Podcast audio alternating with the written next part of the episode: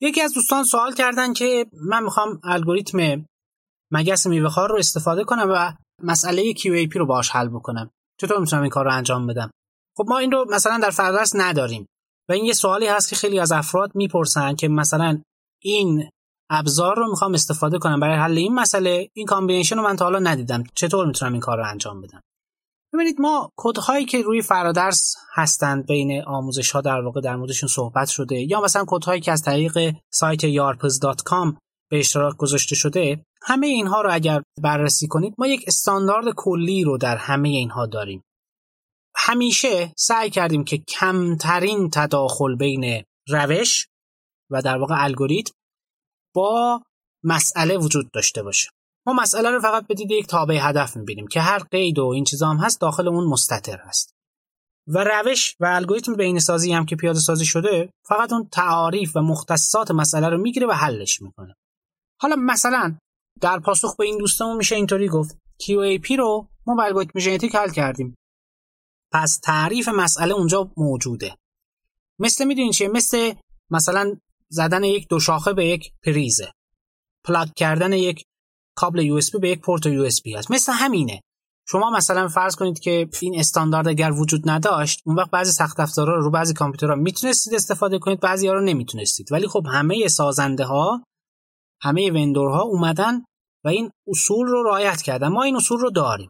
هم استاندارد سمت مسئله رو درست رعایت کردیم هم استاندارد سمت الگوریتم به خاطر همین این کدها رو خیلی راحت می‌تونید با هم ترکیب کنید. حالا ما مسئله QAP رو داریم که وصل شده به الگوریتم ژنتیک. تعریف مسئله QAP رو که یه گوشه داره.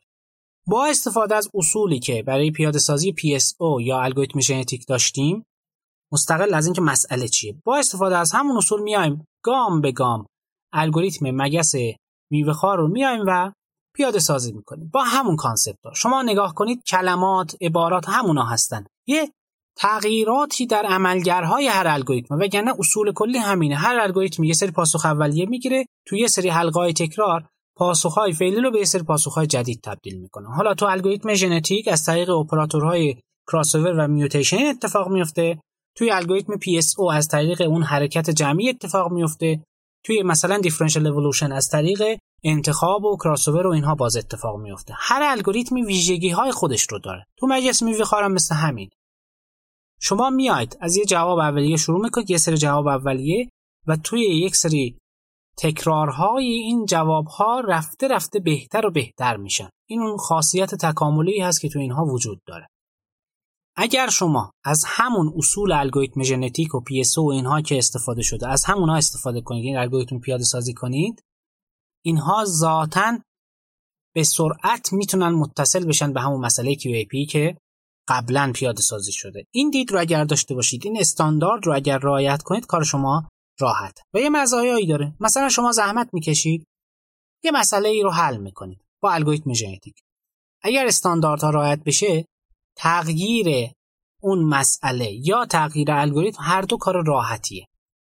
در واقع یه محور الگوریتم ها رو ما داریم یه محور مسائل رو داریم. یه جا کار شما هست. حالا مثلا اگر دانشجوی کارشناسی ارشد هستید تلاقی محور الگوریتم ها با محور مسائل. یه نقطه ایه حالا شما بخواید در راستای الگوریتم ها تغییرات ایجاد کنید کارتون راحت. در راستای مسائل تغییرات ایجاد کنید کارتون راحت.